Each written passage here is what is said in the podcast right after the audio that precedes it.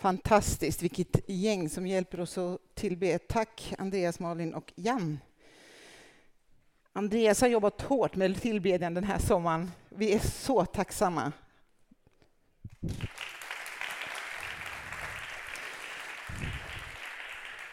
Det är oh, fantastiskt. Um, en del av tillbedjan är också att ge Gud av det som vi har fått från honom, eh, nämligen av våra pengar.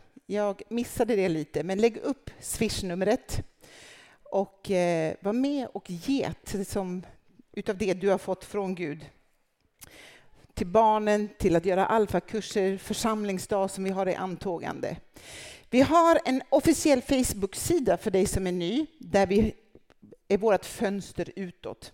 Sen har vi också en intern Immanuel kyrkan intern Facebookgrupp. Den kan du söka upp och be om att få gå med i. Där är det mer, lite mer intern information. Allt ifrån att människor ber om hjälp när de ska flytta till datum över viktiga saker som händer i församlingens framtid. Titta där. Och vill du ha mejlutskick så hör av dig till mig efter gudstjänsten. Vad bra. Eh, jag ska hälsa från Niklas Ljung, vår föreståndare. Hans son gifte sig igår och de fick solsken, så det var en härlig dag för dem. Och jag kan också hälsa från Jonas Helgesson. Honom behöver vi be för, för han kommer få hybris. Han är och predikar i Trelleborg och han har fått titeln pastor Jonas, vilket han kommer vara lycklig över. Eh, det är roligt han är, han är en pastor, han bär ett pastors hjärta, så att det finns något eh, rätt i det. Jag heter Kim, jag är en av pastorerna här i församlingen och det är så roligt att få liksom komma igång igen. Och jag vet som sagt att många av oss är lite yrvakna, kanske trötta, vi är fortfarande dämpade av värmen och kanske fortfarande efter pandemin. Det är helt okej, okay. du är välkommen. Jag vill också börja med att säga ett jättetack till alla sommarpredikanter. Vi har bett medlemmar att predika söndagar. Det har varit super superbra, eller hur? Ni som har varit här och har hört dem, det, eller om ni inte har varit det så går det att lyssna på Spotify i efterhand. Gör det. Ehm, det har varit Så stor är vår Gud på temat. Det har varit personliga berättelser och bibelberättelser med och utifrån en personlig prägel. Alla har pekat på Jesus, alla har pekat på korset och alla har pekat på Guds fantastiska storhet. Så igen, jag är stolt över att få vara pastor i en församling med så duktiga förkunnare och jag hoppas det blir mer och fler. Ehm, vi som församling har ställt fast att vi vill följa Jesus och också hjälpa varandra att följa honom i allt. Och det innebär också att bjuda in människor att vara med att bygga församling. Bygga det som är församling. Att leva Guds folk i Malmö. Ehm, att leva församling som andas in Gud men som också andas ut honom så att andra kan få ta del av vem han är. Varje kristen bär den kallelsen. Du är inget undantag. Och det är därför det är så fantastiskt att det kan ta sig så många olika uttryck. Ett av citaten som, finns, eh, som fanns i den här räkna till mig-slingan var Gud kallar inte människor när eller för att de är redo. Gud kallar människor för att de är villiga. Du blir redo längs vägen. Det är lite som att bli förälder.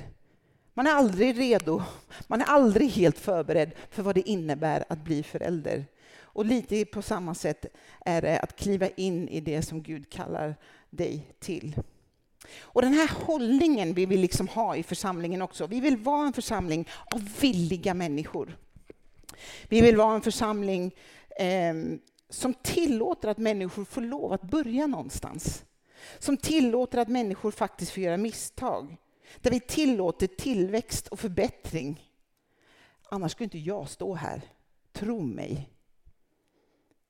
Att göra fel eller att göra ett misstag, det är ett tecken på att man i alla fall gör någonting. Och det är långt bättre än att göra ingenting, eller hur? Under sommaren så, särskilt Carlos och Micke har pekat på och också med sina personliga berättelser fått se hur Gud har använt brister, svagheter och vänt det och kunnat använda det till styrkor och en gåva i att betjäna andra människor. Det är lite det vi vill åt. Gud blir inte imponerad av våra vackra CVn. Det han söker, den kompetens han söker i dig och mig, den ser helt annorlunda ut. I början på sommaren här så läste jag en bok av Peter Halldorf som heter Gå ut i strid. Den är en ganska gammal bok. Um, och han beskriver, jag försökte leta upp det men jag hittade inte ens boken igår, om en man som brottas med Gud och han säger till Gud, Gud jag vet inte vad du ska använda mig till, jag är egentligen inte bra på någonting. Det jag möjligtvis är bra på, det är att harva på, jobba på. Eh, jag knogar, jag är uthållig, det gör jag ganska bra. Han blev just därför en betydande missionär i ett område som fick se, jag, nu kommer jag inte ihåg för att jag inte hittar boken, ett helt område av människor som fick komma till tro. För att han sa, jag är villig. Jag är inte speciellt bra på någonting, men jag är villig. Villighet trumfar goda idéer, trumfar vackra visioner. För att utan villighetens skor blir visioner och idéer bara hyllvärmare. Eller skrivbordsprodukter. Okej, okay, så hur blir jag en sån där som jobbar på och som villigt dessutom? Um, och jag vet att jag någon söndag här har läst, berättat jag, att jag håller på att läsa igenom de små profeterna, för jag tycker det är spännande att läsa på hur människor hör, hör Gud. Och de är inte små för att de är små, utan de är små för att de har varit kort tid i tjänst.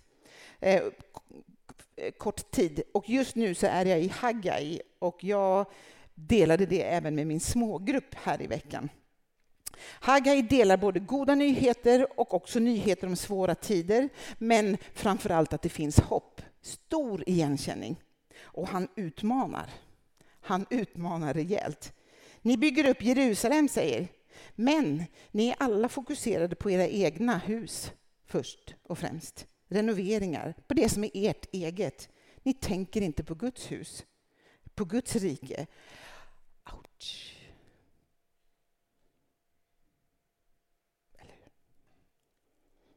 Men så inbjuder han, inte med pekfinger, utan han säger tänk efter. Tänk efter hur ni har det. Det är ungefär att han säger How's that working for you? Utvärdera. Kapitel 1, vers 6 så står det så här. Ni, skördar, ni sår mycket men skördar lite. Ni äter men ni blir inte mätta. Ni dricker men blir inte druckna. Ni klär er men blir inte varma. Den som får någon inkomst stoppar sin lön i en börs med hål. Jag tror många av oss kan känna igen oss i den här beskrivningen. Men så säger härskarornas Herre, tänk efter hur ni har det.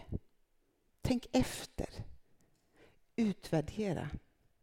Som sagt, vi läser den här versen i vår smågrupp och den som är helt ny i tron säger, men det där påminner ju om vår tid. Är det inte så vi har det nu? Hon fattade det. Så hur blir jag en sån som vågar utvärdera som Haggai säger? Tänk på hur ni lever. How is it working for you? Och Haggai, han, han eh, väntar inte på ditt svar, utan han går vidare. Så säger han så här, gå upp i bergen, hämta timmer, bygg upp mitt hus. Jag ska se på det med välvilja och jag ska visa min härlighet. Det är kallelsen. Gå upp för, min man har fjällvandrat i sommar, att gå upp för ett berg, det frestar på hämta timmer. Det frestar också på. Det är en arbetsinsats. Allt jag kan är att harva på. Och igen, jag är fullständigt medveten om att du kanske kommer hit yrvaken efter semestern och du fortfarande inte har återhämtat dig, men var lugn. jag har goda nyheter för dig. För ingenting blir bättre av att du går upp för ett berg av plikt eller i egen kraft. Och det kommer jag att berätta mer om. Som församling så står vi i ett återöppnande av församlingen, hur vi är församling, hur vi är Guds folk igen efter pandemin, efter sommaren, efter semester. Och vi kommer från alla möjliga olika håll, olika erfarenheter, olika tankar. Några är helt slut, man har jobbat i sjukvården eller i skolor, andra har haft det ganska soft. Jag har brukar säga att en del har kunnat sitta hemma under hela pandemin och jobba i pyjamasbyxor. Några är övertaggade och på tårna att få komma igen igen och andra har helt tappat rutinen. Men också tappat förmågan att umgås med varandra. Och allt det här tror jag att vi har här i rummet. I början av året så drömde jag en dröm som jag hoppas jag får återkomma till någon gång längre fram i höst. Men den här drömmen satte igång ett samtal mellan mig och Gud. Ett samtal där jag ställer många frågor, där jag också få lov att ställa frågan, hur har jag det? Utvärdera, hur har vi det? Hur, how is it working for me and how is it working for us? Vad är det som står i vägen? Vad är det som vi behöver för att ännu mer bli den församling som du, Gud, vill se att vi blir och som Malmö behöver? I maj månad så blev jag medbjuden på en resa med goda vänner som heter Rick och Cynthia Hayes. Jag tror kanske att det finns någon här i församlingen som vet vilka de är. De har varit här och hållit kurser i konsten att höra Gud och predikat i församlingen. Eh, det spelar inte så stor roll. De är lite av mina andliga föräldrar och mentorer kan man säga. Men Cynthia har eh, under pandemin drabbats av sin andra stroke. Och Eh, för ett och ett halvt år sedan. Och hon fick ägna en hel del tid på rehabiliteringscenter eh, innan hon fick lov att flytta hem, hemma igen. Och hon är hjärntrött och hennes vänstra sida är kraftigt nedsatt. Hon får liksom hjälpa till att lyfta upp. Men hennes ande har inte blivit nedsatt.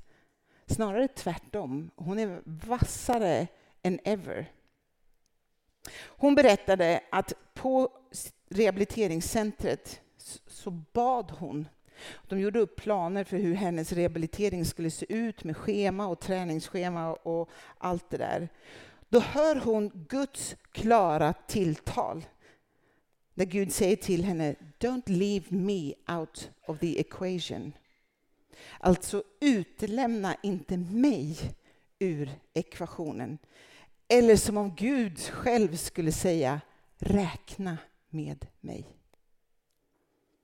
Och hon berättar sen för mig att om den har bett för mig och den och den har bett för mig. Den ena är nära vän och den andra är någon känd predikant.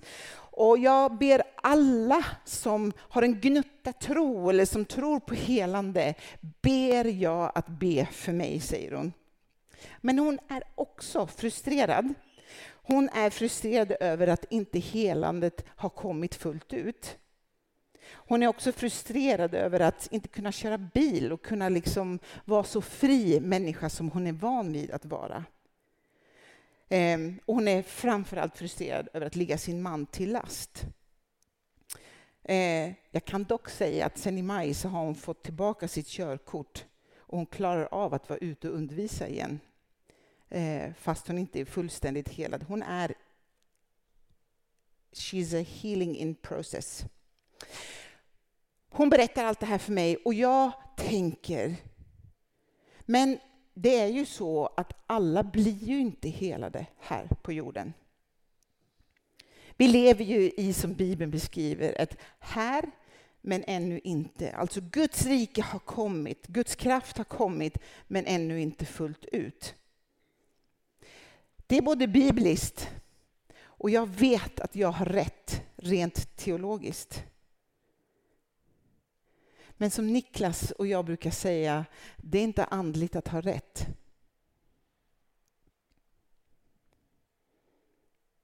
För Cynthia, hon är som kvinnan med blödningar. Hon fattar mod och hon sträcker sig. Hon sträcker sig efter helandet. Hon sträcker sig efter Jesu vidrörande och hon tar varje tillfälle hon får. Och en kväll när jag ska sova så faktiskt inser jag med stor förskräckelse, pastor som jag är, att det är jag som inte räknar med Gud för hennes helande. Det är jag som inte räknar med honom som en del av ekvationen. Och efter det får jag brottas med Gud i tre nätter. Jag kan inte sova. Jag ber, jag funderar, jag omvänder mig. Jag ber Gud om förlåtelse för att jag inte tror honom om det. Och jag vet liksom i min visshet att Gud vill säga någonting. Eh, det är varmt, det är ungefär som nu. Och jag får gå upp, jag kokar te. Jag kan inte sova, jag ber och funderar. Den tredje natten så ber jag igen. Och jag blir så här, liksom, men Gud, tala till mig då. Eh, och jag till och med ligger och lyssnar på undervisning bara för att liksom, Gud, jag vill höra från dig. Och så ställer jag frågan konkret, vad är det som gör det så svårt för mig personligen att tro på vem du är? Vad är det som gör för kanske oss i församlingen att våga tro fullt ut på Gud, vem du är och vad du förmår? Och vad är det kanske i Sverige som vi inte ser mer av din kraft, dina helanden, din, vem du är? Bördan över mig själv, mitt eget liv, min församling blir så tung över mitt hjärta. Då hör jag Gud säga, inte med en hörbar röst, men ändå bara som skär rakt igenom undervisning och allt annat. You are spiritually paralyzed. Skulle det vara en grej som Gud, som jag känner, säger överhuvudtaget? Du är andligt förlamad. Han säger inte det med en tillrättavisande ton, utan med, som ett kärleksfullt konstaterande. Och han liksom hjälper mig att sätta ord på hur det är.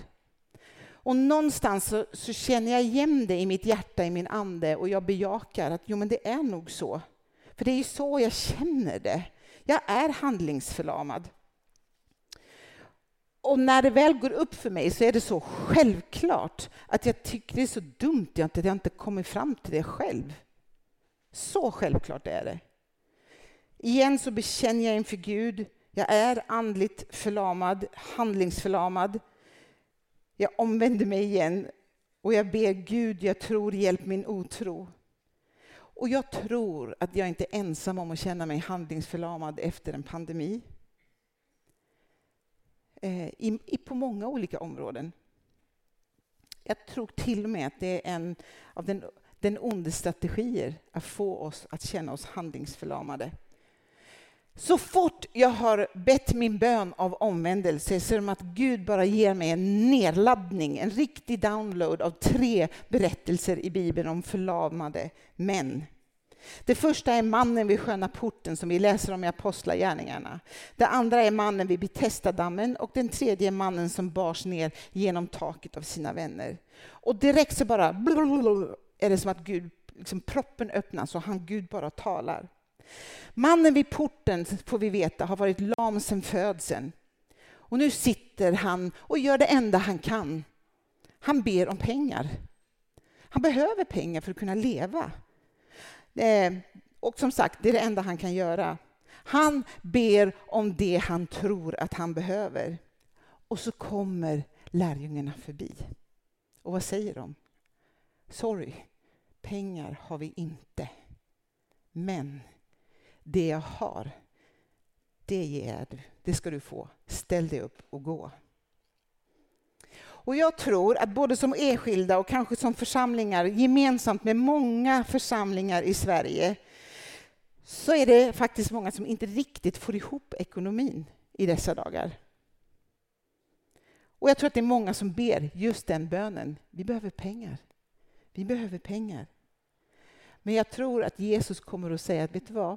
Pengar har vi inte, men något annat ska du få, nämligen kraft något som är fyllt med kraft, fyllt med hopp, fyllt med uppmaning om att ställ dig upp, gå för berget, för där uppe finns resurserna.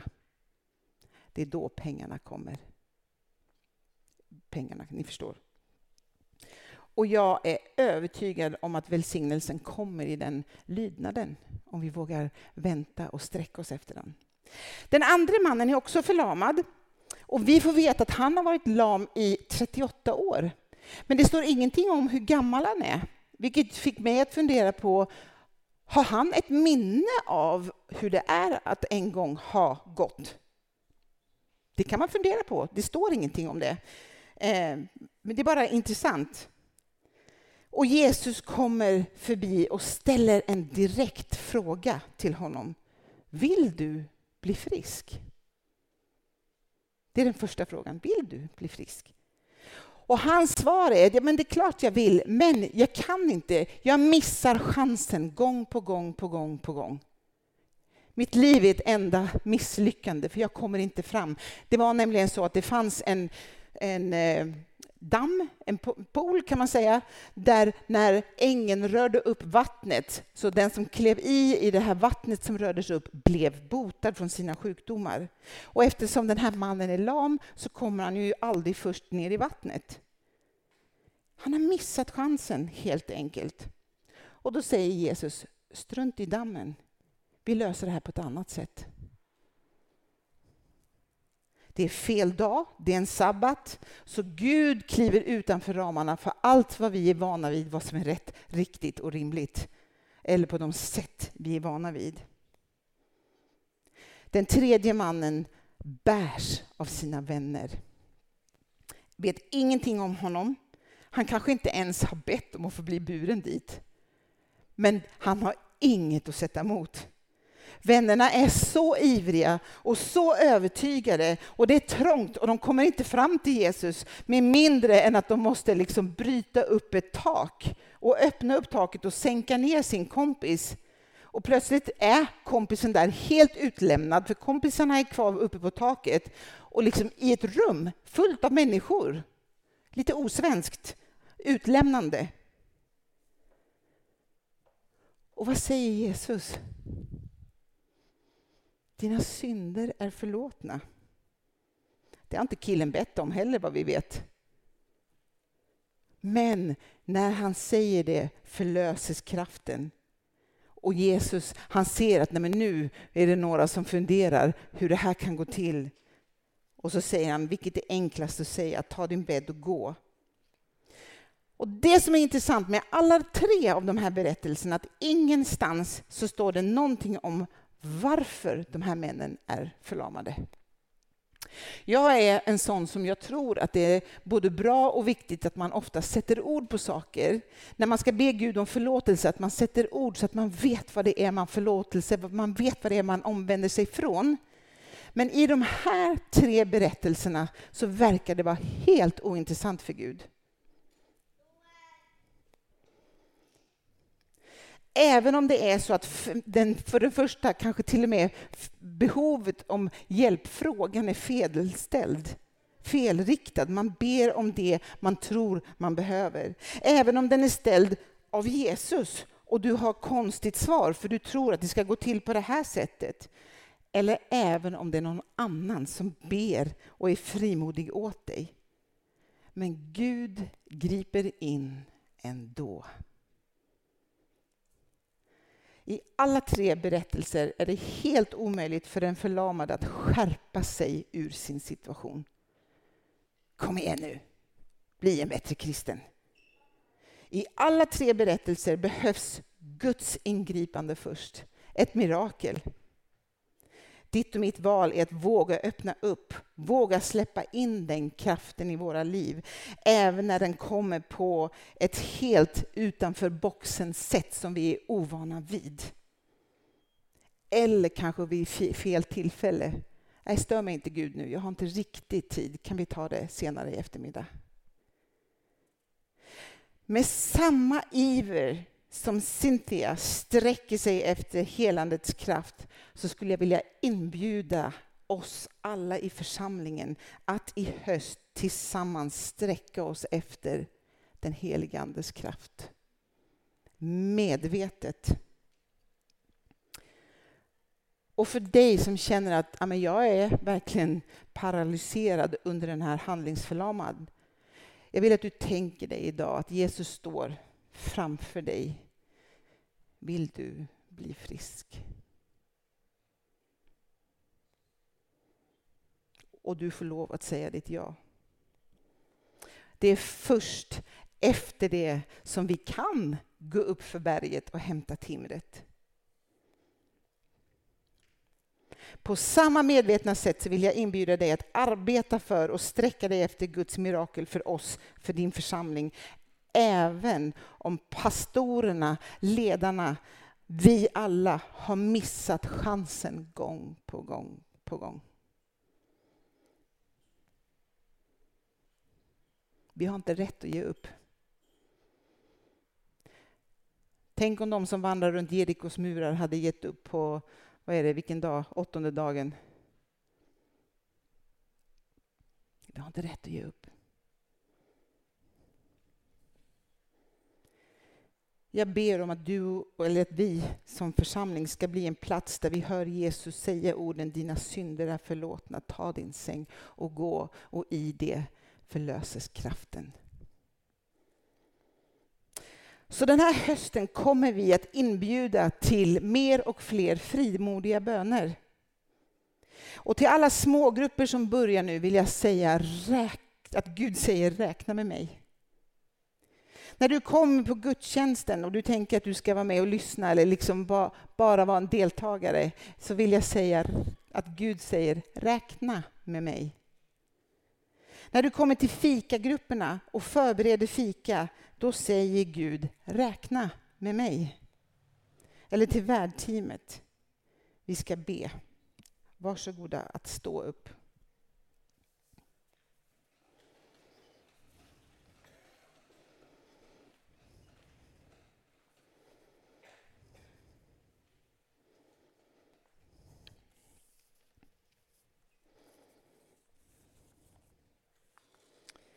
Jag tror att det finns ett tilltal till oss som är en församling som ska bygga nya lokaler. Att det finns en arbetsinsats framför oss. Att gå upp för berget och hämta timret. Och det, det är naturligtvis det är bildspråk nu. Eh, men det finns en överlåtelse, det finns en av tid, pengar och kraft. Och i det finns det också att man faktiskt väljer bort saker. Um, Gud kallar inte dig för att du har världens bästa CV, utan för att du är villig. Där uppe finns timret. Till dig som ber om de här pengarna, Gud griper in ändå. Till dig som säger, jag har missat chansen gång på gång på gång. Gud griper in ändå. Och till dig som känner att men jag har inte bett om det här, jag är medsläpad hit av mina vänner. Gud griper in ändå. Så Herre, vi, vi kommer inför dig. Och jag ber heligande, kom. Fyll oss Herre just nu. Jag ber Gud att vi ska få möta med dig på kanske helt det här utanför boxen som vi inte har tänkt, som överraskar oss. Och jag ber att vi ska få vara orädda, vi ska få vara mottagliga, vi ska få vara, eh, säga vårt ja till det som du vill göra i och genom oss.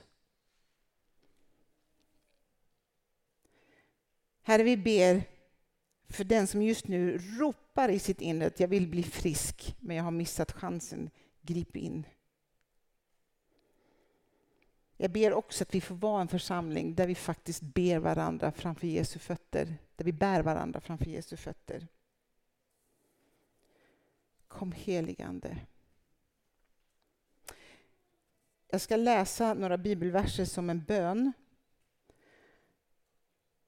Och vi ska sen gå in i en lovsång. Och under den lovsången, om du känner att, ja men åh, för din egen del eller om att jag är del av Immanuelskyrkan. Jag är drabbad, jag vill på något sätt bli ännu mer drabbad. Jag vill bära min församling i bön. Kom fram så får vi be för dig. Kom fram på första raden. Eh, om, om Carlos och Johan eller vill komma fram och vara med och be så, så är det jättebra. Jag finns också här. Låt oss be utifrån Efesierbrevet. Därför faller jag ner inför Fadern, han från vilken allt vad far heter i himlen och på jorden får sitt namn. Jag ber att han som är så rik på härlighet ska ge er kraft och inre styrka genom sin ande. Så att Kristus genom tron ska få bo i era hjärtan och att ni ska hålla er fast rotade i kärleken. Då ska ni tillsammans med alla de heliga förstå bredden, längden, höjden, djupet och lära känna hans kärlek som är långt mer än någon någonsin kan förstå. Så ska ni uppfyllas av hela Guds fullhet. Han som verkar i oss med sin kraft kan göra långt mer än vad vi någonsin kan be om eller tänka oss. Han ska bli ärad i Immanuelskyrkan, säger jag, i församlingen, genom Kristus Jesus i alla generationer. Amen. Vilket löfte när vi tänker på den unga generationen och hur vi ber för dem. Fortsätt be. Välkomna fram för förbön.